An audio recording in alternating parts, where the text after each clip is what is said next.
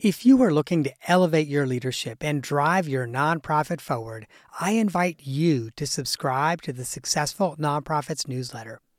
Every week, I curate exclusive share-worthy content that sparks inspiration, innovation, and conversation.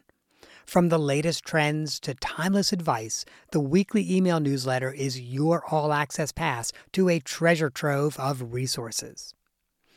But receiving the newsletter is not just about staying informed, it's also about getting our best content first. Subscribers get first access to our newest downloadable templates designed to propel your leadership and amplify your impact. And that's not all, my friend. We are constantly working on new ways to support you and your mission. So, as a subscriber, you'll get updates on our latest projects, opportunities to participate in surveys, and a say in the topics that we tackle next. You will essentially get me as a consultant, coach, and confidant in your inbox, ready to help you navigate the challenges of nonprofit leadership. So, if you're an executive director, board chair, or a nonprofit leader who believes in making a difference, join me as a newsletter subscriber. Visit successfulnonprofits.com forward slash newsletter to sign up today. And now, friend, let me take you to the episode you've downloaded. Welcome to the Successful Nonprofits Podcast. I'm your host, Dolph Goldenberg. And listeners, today we are going to be chatting with Jack Silverstein and talking about fundraising myths and why we should be busting them. Before we do, I want to share a couple of things with you. First of all, I am super stoked because my husband and I, we finally moved into our new home. If you've been listening for a few years, you know we kind of have gone from place to place for the last year or two. And so I was finally able to set up a recording studio that feels like a recording studio. So whether or not you notice the difference in this audio, I love where I am sitting right now. And I am just super excited to be able to start bringing conversations to you from my new little recording box in the middle of my home. I also just want to share with you that we have an upcoming Ask Dolph Live on Friday, August 26th. So we get questions almost every week from podcast listeners and blog readers and clients and former clients. And you know, I'm always happy to hit reply and share my thoughts with you or to pick up the phone and share my thoughts with you. But one of our listeners who reached out to me with a question when I responded said, you know, you should really do one of these live where you just encourage people to send in their questions and then they can ask you that question in a live format. So we're going to give it a shot. It's Friday, August 26th. We are asking that you register and that you share your question in advance so that we can be ready. But if you're interested, please go to successfulnonprofits.com and register for the Ask Dolph Live. And now I am really, really happy and excited to be able to introduce you to Jack Silverstein. Jack started fundraising in high school as a volunteer. And that was the start of a long and very successful career. Jack has worked as a professional fundraising consultant as well as a fundraising executive with multiple nonprofit organizations. I'll share with you, Jack has over 25 years of professional experience in fundraising. And also, by the way, has a unique take on it because Jack has done fundraising in two countries. So he is Canadian and has done fundraising there, and has also had jobs where he's crossed the border and done some fundraising consulting in the United States as well. He recently authored and published the book Tales from the Trenches What I Learned from 25 Years in Fundraising. So, we are going to have a conversation today with Jack about some of the myths of fundraising and why we should be busting them. Hey, Jack, welcome to the podcast. Thanks so much, Dolph. So, I will share with you, I'm hoping we're just going to jump right in and start talking about some of these myths. And I will share with you that as I was reading your book, one of the myths that really, really stuck out for me is that the myth most money comes from events. And And I have to share with you, I hear this all the time, like well intentioned boards that say, oh, we need more money. We currently do two events. Let's do four. And I think, oh my gosh, are you trying to kill yourselves and your staff? Yeah, uh, boards and bosses always kind of go into that that theory because it's relatively low hurdles and uh, uh, low barriers to entry uh, events. The problem is, from a, a, technical standpoint, is actually you could lose money running an event. Um, if you ask someone for a major gift, you really aren't going to lose money other than the person's salary. Um, so I think that you know any good fundraising shop will have its its plethora of revenue streams, right? So it's direct mail, it's events, uh, you know, gift planning, the major gifts, and then there's events. Um, but to do an event for an event's sake and not be able to kind of dovetail that and to be able to flip those event participants into some sort of a, a donor, I think is a huge disservice to the organization. Um, in Canada, there's a lot of places that do these lotteries. Um, hospitals are notorious for it, where you know you win a house or a boat or a million bucks or you know all these things, and the tickets are a hundred bucks, and they always sell out, and people buy them. Um, but I'll be honest, they aren't buying it to support the charity. They're buying it to win the house or the car or the million bucks. And when they lose, they said, oh, you know what? It went to a good cause. So I don't feel as bad as kind of going down to the variety store down the street and buying a, a Lotto Max ticket um, and losing and saying, oh my gosh, I have nothing to show for it. But truth be told, I think the charity would be so much better off to get that $100 as a donation from the the person who buys the ticket than a ticket. Because the reality is is that they still have to pay to run the license. They have to buy all their prizes. There's all these kind of hidden costs that are in there.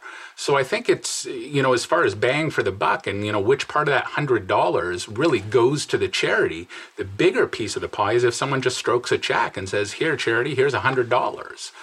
Um, so I think, you know, a lot of times boards and bosses, when it comes to events, it's easy to sell a raffle ticket or it's easy to sell a golf foursome or, you know, go and see a dinner or a speaker. It's much harder and it's much more uncomfortable to go ask your good friend to consider a gift of, you know, a six figure gift. That gets into kind of that realm of uncomfortableness where where events are pretty easygoing, especially when it comes peer-to-peer events, right? So you do a walkathon or a bikeathon, that's easy enough to do. You really aren't looking for large gifts, though you aren't going to say no to them. But you know, when you look at a major gift, that's what you're looking for, and it's you know you're putting yourself out there. Um, and I think that's where that uncomfortableness goes, and it's much easier to go where you're comfortable.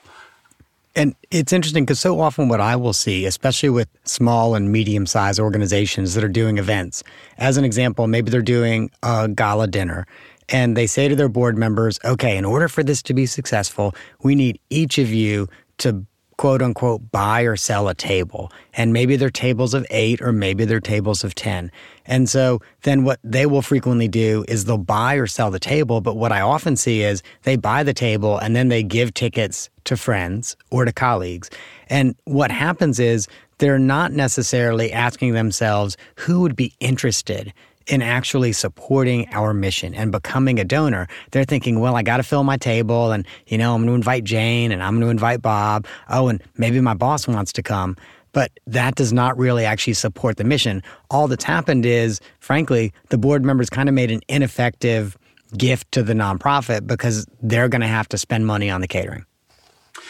You're 100% correct, Dolph. And I would go a step further, which is most boards are governance boards and hate fundraising and will do anything in the world to avoid fundraising. Um, so, you know, I've been to places where, you know, they buy a table and they just, they fill it, or they'll even say, listen, if it's 3000 bucks a table, I'll give you 4000 if I don't have to go. Um, so I've seen donors do that. Um, just because, you know, when they were recruited, for the most part, they're recruited for governance issues. They aren't recruited to fundraise. And when you, you know, ask who wants to fundraise, raise your hand. There might be one or two on the board. It's certainly not the majority of a board.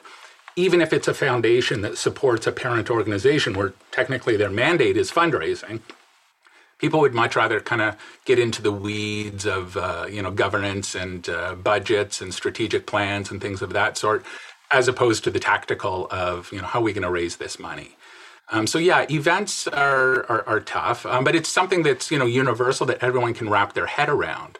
A lot of times, uh, board members can't wrap their head. Who in their right mind would give a gift of fifty thousand bucks? I certainly couldn't do that. I don't think anyone could. And I think that's one of the bigger problems is kind of getting past their own uncomfortableness. Um, I can certainly afford to to give a thousand bucks for a foursome. That makes sense. Mm-hmm. And so I've got to ask because you were saying that most board members really want to engage in governance and not fundraising.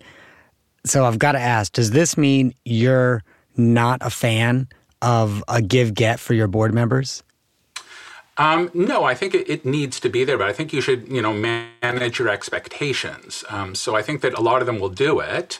Um, and if you recruit the board under those auspices, it works quite well. You know, it's if you change the rules of engagement halfway through their term, they're going to say, "Whoa, I didn't sign up for this." But I, I think you still need to do a give and get um, on your board and kind of manage those expectations as to kind of what a minimum gift should be. Um, I even say, uh, go so far as to say, when you're recruiting board members, if they're sitting on your board, your charity should be one of their top three charities. And if it's not, you know, that's without giving dollars and cents as to how much they give. If it's not, they're in the wrong place. Mm-hmm. And, um, I, and then you you need to have a fundraising committee. Right. I'll share with you one of the things I love about this concept of you need to be giving to our organization if you're on the board and among your top three is that also means you probably really should not be serving on more than three boards. Like whenever I talk to someone, whether they're on a board or we're considering them for board service, and they're on eight boards, and let me say they're not um, early retired and viewing this as their full time job, I think to myself, they are the worst board member on probably every single one of these boards because there's no way you can fulfill your obligation. 100%. Yeah, yeah. Um, and I think that they, they those ones would overextend themselves. Um, but you know, I think it's it's just kind of managing those expectations and making sure that that everyone is kind of in agreement uh, when they're recruited. And these are you know this is what we're hoping that you're going to be able to do but it's getting people outside of their comfort zone, which you know is is a talent. Mm-hmm. And and I, I do really love your perspective that if you're thinking about major donors instead of events, you have a lot less invested and at risk by cultivating and eventually soliciting that 50,000 or a quarter million dollar gift than you do by saying, "Hey, let's have a big event and hope to raise a quarter million dollars." Yeah, uh, you know, in a former life, I don't know, about 20 some odd years ago, they used to run a walkathon that used to, it was so laborious. Um, used to take a ton of staff resources and it would net 50,000 bucks. So I finally said to the executive director, I'll find $75,000 to not do it. And I did. Um, and you know it, it, it, didn't occur for a couple of years and then you know they started pushing back and saying we want this but they didn't want it as a uh, fundraiser, they wanted it as a friend raiser, which I said, great, you can manage your expectations, then move it to the marketing and communications department, let them play with it. Agreed, 100%, which is a great segue into um, how executive directors supervise and manage and work with fundraisers. Yeah, you know what? It's a it's a tough one. So I think uh, again it goes back to you know one of my biggest mantras, which is managing expectations.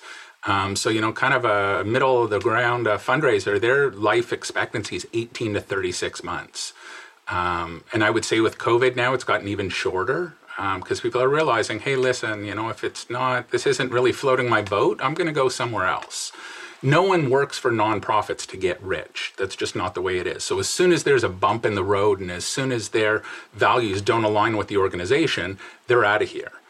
Um, but so many times organizations have this expectation that you know Jane Doe is going to be with them for 10 years, 20 years, get that gold watch.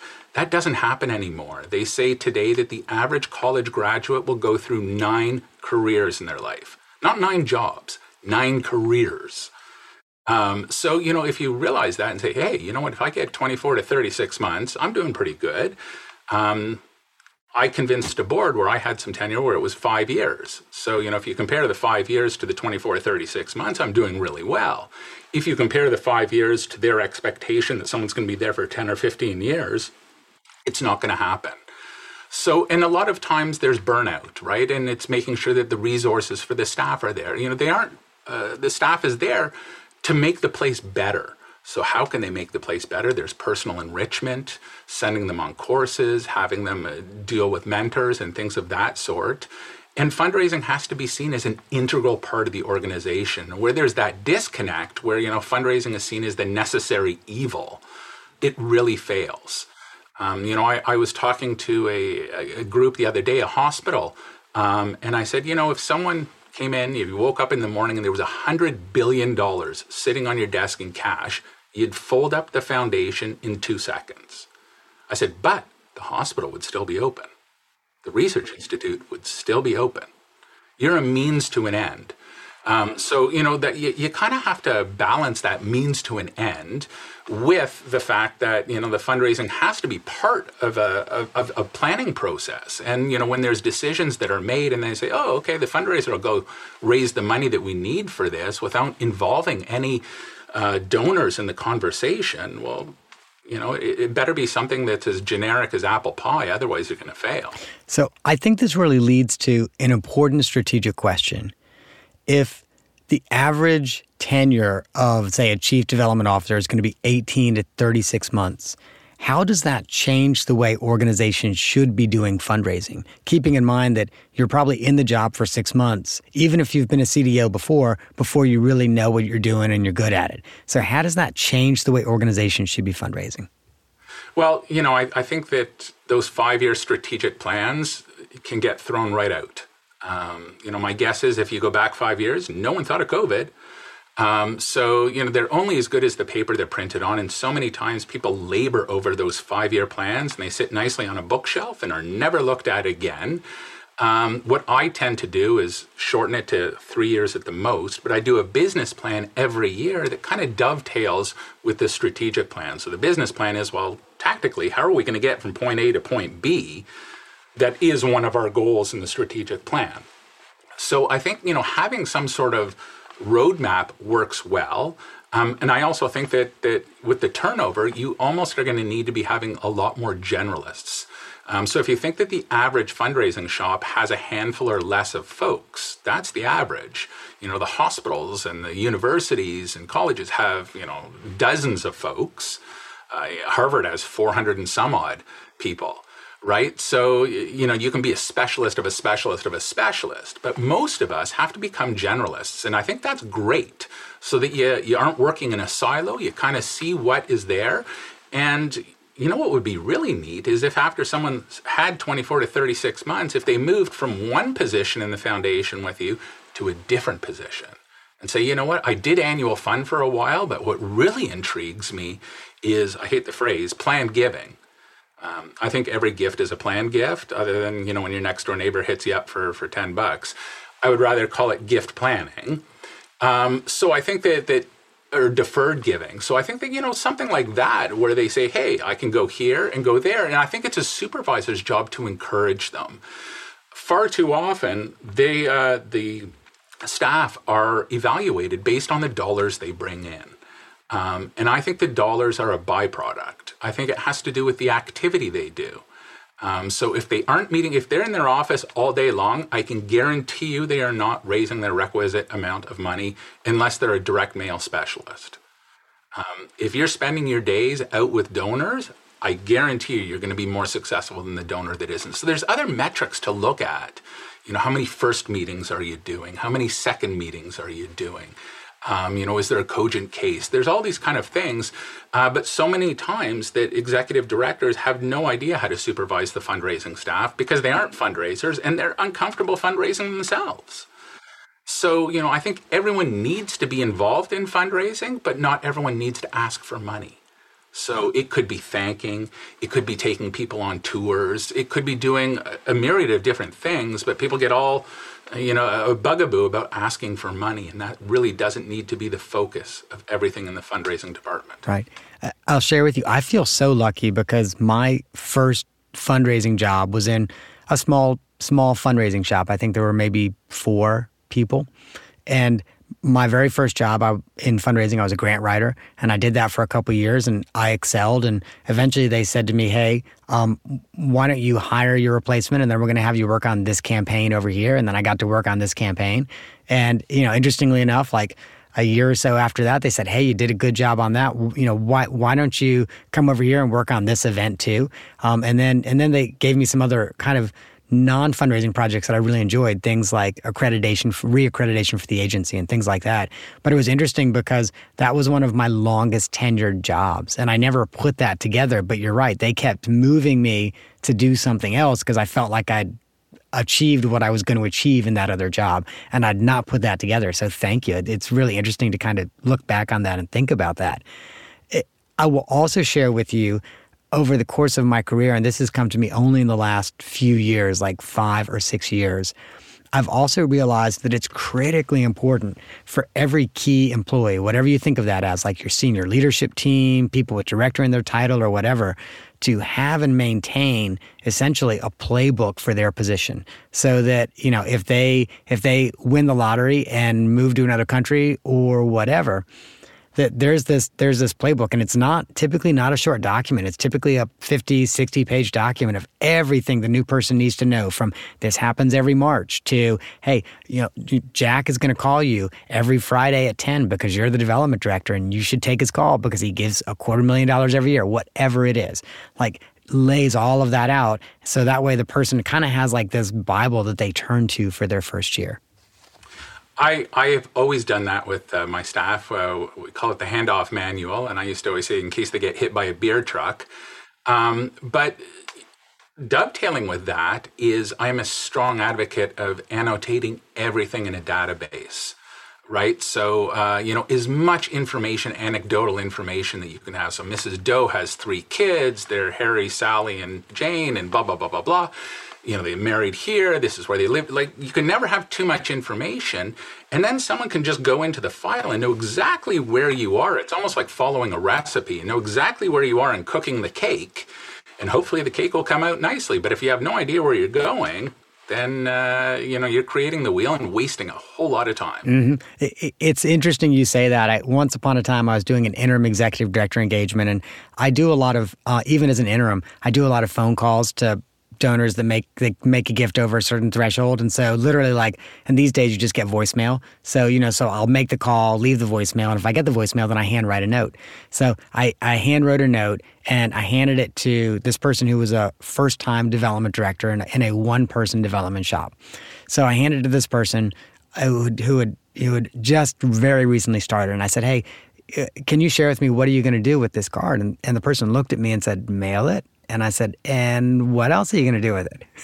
And they're like, I don't know. What else should I do with it? I'm like, well, I was like, what I would do with it as a fundraiser is I would scan it in and I would get it in the database so that if you're gone in three years and I'm clearly gone because I'm, I'm a temp, I'm an interim, whoever comes in when they're looking at this household will go, okay, yeah, they got this note. Um, but I think you're right. Like every single interaction's got to be in your CRM. Yeah, yeah. And, you know, I think that you have to embrace the technology rather than fight it. And so many of us uh, fight it. Yeah. And I will say it is so easy to scan stuff in now. Like you can do it on your phone, you can do it on your copier, on your printer. It is right. so easy to seamlessly scan it in that there's real, like, you know, back in the day, 20, 25 years ago, this was a lot of work to, to actually figure out how to how to save a handwritten note and get it anywhere. You know, there were no there were no like camera phones. If there was a scanner, it was a pain to use and it did not, you know, you know, it did not integrate into your network. Like we live in a miraculous time now, Jack. Just a miraculous time. Well, one of the other things that I often hear boards say and sometimes executive directors and I know it's one of your your myths, which is the myth of Mr. or Ms. X has a lot of money. And if we can just get in front of that person, they're going to give us 150,000 or 10 million dollars. Yeah. Um, if that were only the case, mind you, my guess is Bill Gates gets harassed on a on a daily basis and has a foundation kind of as a buffer for that. Um, but that's you know that's such an unrealistic thing. Uh, so you know you try to figure out well what makes someone a good prospect, and you know there's four. C's, you know, so there's commitment, there's capacity, there's a contact, and whether they're charitable by nature. So the number one driver of it is not capacity, it's commitment. Um, are they committed to your cause? Uh, you can't capitalize on com- uh, you can't create commitment out of thin air but you can certainly capitalize on commitment. And a lot of times we see the people who have been with you for 25 years who are those steadfast donors who leave some huge bequests down the road. Those are the ones that are there and you're much more likely to get a bequest from a donor who's been with you for 20 years than someone who gives you a million dollars one time. Um, so i think that while that's a great concept, uh, my response was always, okay, well, do you know so and so? Um, and you know, uh, so many foundations in this day and age don't accept unsolicited requests um, because they realize everyone just kind of goes through it and say, well, where the, where's the biggest money? Um, there was an organization in Shopify, which is North America wide. Their head office is here in Ottawa. Um, so there was a local organization that shamed them and and put a, a full page ad in a national newspaper and said, hey, you know what? You should be giving to us. You haven't returned our call. And I think they were trying to do it tongue in cheek, but it was one of the most offensive things I've ever seen as a fundraiser in my life. Um, and my guess is, is if I was a donor to that organization, I would have stopped donating immediately. But my guess is, it's not like the guy from Shopify said, oh, "You know what? You're right. Let me just send you a check with a whole lot of zeros on it." It doesn't work that way. Um, and it's a whole trust you know? So so fundraising it's a relationship. So you know you liken it to marriage. You usually don't propose on the first date. It's a bit of a, a dating game that's there. And you know the first gift that most donors will give you is a test. Here's a thousand bucks. What are you going to do with it? How much are you going to love me for a thousand bucks um, and so uh, once that rapport is built, uh, and I think that's where boards get frustrated is that a major gift sometimes takes two to three years to close. Whereas an event, you know, boom, boom, boom, your golf tournament is in August, it's done, and, and that's your world. Uh, major gifts is much different. It's on the donor's timeline. They really don't care about your budget or your year end. And to your point, that it's a lot like marriage also a lot like finding the person you're going to marry. You're going to go on a lot of first dates. And so you're going to have a lot of coffees with prospective major donors. And in that conversation, you're going to suss out, hey, you know, do does this person, as you say, does this person have the commitment? You know, so kind of like on a first date, a common question you might ask is like, hey, you know, do you ever want kids? And you know, if one person really wants kids and the other doesn't, well, there probably should not be a second date. And you know, and and and it's the same kind of thing. You know, hey, what are you really passionate about? And if your organization is nowhere in there, you know, if they're really passionate about animal welfare and you're a soup kitchen and they have no concern at all for, you know, people who are homeless or people who are facing food insecurity, you should move on. Like to me, it, it is a lot like you're looking for your spouse and you're going to have a lot of first dates and not a lot of second ones. A hundred percent. And I think that's where, you know, as fundraisers, we need to become psychologists. Um, you know, people ask me all the time, oh, you're a fundraiser, you must have a degree in business. And I said, well, I, I have a minor. I said, but I would do so much better if I had a degree in psychology. Who cares about the how someone gives? I would concentrate on why someone would give in the first place. If you can't get past the the why, the how is kind of insignificant. Uh, Jack, it's interesting. I, I'm a, I have a degree in social work. My graduate degree is not in it, but my undergrad is. And I say this all the time, whether as a fundraiser or an executive director or a consultant, I use my social work degree every day of my life. It was such a good investment. And, and it's funny because most people don't think of their social work degree as an investment. It was such a good investment. Well, so I want to make sure that we've got some time for the off the map question. And I've got kind of a not unusual question. I have a feeling it's one that you have gotten before. But your company has a very interesting name. So your company's name is Yucks Enterprises. And there has to be a story behind that. There is. It's not as uh, sexy as someone would think. So, uh, nice Jewish boy. My Hebrew name, uh, Jack, is Yaakov. Um, so, when I was younger, my parents called me Yucks. And when I went to preschool and people called me Jack, I used to correct them. No, no, no. My name is Yucks. So, I've had this holding company for you know, 20 some odd years as I did consulting and some other things. And so that it just kind of grew um, as Yucks Enterprises. In Canada, there's a comedy club called Yuk Yuk's. Um, I have a personalized license plate that says Yucks, and everyone thinks I own Yuk Yuk's. And I'm like, no, not so much. Okay, so admittedly, it's you're right. It's not what I was expecting, but it's a really, really sweet name for your company. It kind of harkens back to your childhood and your parents. That's really sweet. So, listeners, I want to make sure that if you want to reach out to Jack, you know how to do that. So, a couple things. You can go to yucks.ca. Keep in mind he's in Canada. So, yucks.ca. And he's got a fantastic blog there. There's also some links to like some YouTubes he's done and some other audios that he's done. So, definitely worth checking out. But the other thing is, he talks about, I think, like 10 myths in his book, and we only talked about three of them today. So, if you want to know what the other seven are, especially say if you're an executive director who's not a fundraiser because by the way most of us that have been fundraisers we're like oh yeah we know this is a myth but if but if you want to better understand what the myths are make sure you go to amazon or your favorite book retailer and check out Tales from the Trenches What I Learned from 25 Years in Fundraising. It is a good read. You will enjoy it and you will get a lot out of it. Hey, Jack, Thanks so much for coming on the podcast today. Thanks so much for having me, Dolph. I thought it was a hoot. Well, listeners, if you found this podcast episode to be a hoot, there's two more that I want you to consider downloading and listening to. The first is episode 72 Make Your Board an Engaged Fundraising Machine with Kim Horton and Greg Giles.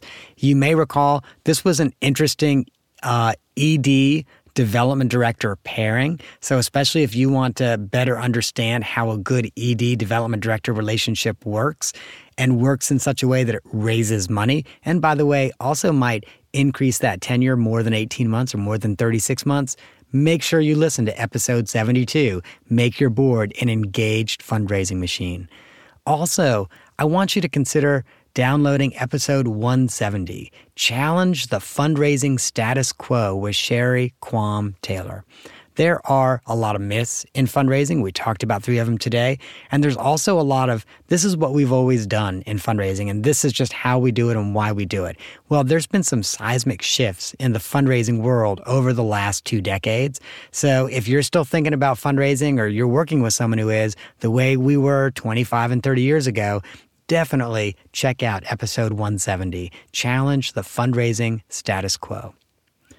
And finally, listeners, I just want to remind you that we're doing an Ask Dolph Live on August 26th, which is a Friday. If you have made it to this point in the podcast, you're a hardcore listener. And so I think you, of all people, should be thinking about going to successfulnonprofits.com and checking out the Ask Dolph Live and registering for it. Also, if you are sharing us online or in social media, please make sure you tag us successful nonprofits. We will then be able to reshare your post as well. And that, listeners, is our show for this week. I hope that you have gained some insight to help your nonprofit thrive in a competitive environment. And you know, every week the lawyers make me say this I'm not an accountant and I'm not an attorney. Neither I nor the Goldenberg Group provide tax, legal, or accounting advice. I know. Who would ever think, since I'm not an accountant or an attorney, that I would do that, but I don't provide that kind of advice. This show is for informational purposes only, and not surprisingly, then, should not be relied on for tax, legal, and accounting advice. If you find yourself in need of that, please, please do yourself a solid and find a licensed, qualified, professional in your area and reach out to them. And if for some reason you're not sure what type of professional you should be reaching out to, or you don't know a licensed person in your area, you can always reach out to me. If I do know someone, I am happy to make the referral.